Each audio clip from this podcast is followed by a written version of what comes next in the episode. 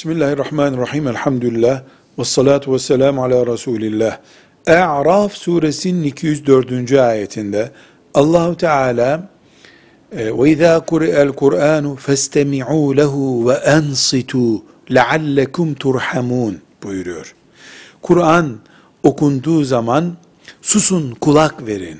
Belki merhamet görürsünüz, Allah'ın rahmetine erersiniz. Bundan çok açık anlaşılıyor ki, Kur'an-ı Kerim'den ilmi bir konu istifade edip, talebe ders çalışıp, şeriat öğrenip, amel ettiği zaman Müslüman, onunla ibadet yaptığı zaman sevap kazanıldığı gibi, mücerret olarak dinlemek bile Kur'an'dan sevap kazandırıyor, Allah'ın rahmetini garantili hale getiriyor adeta.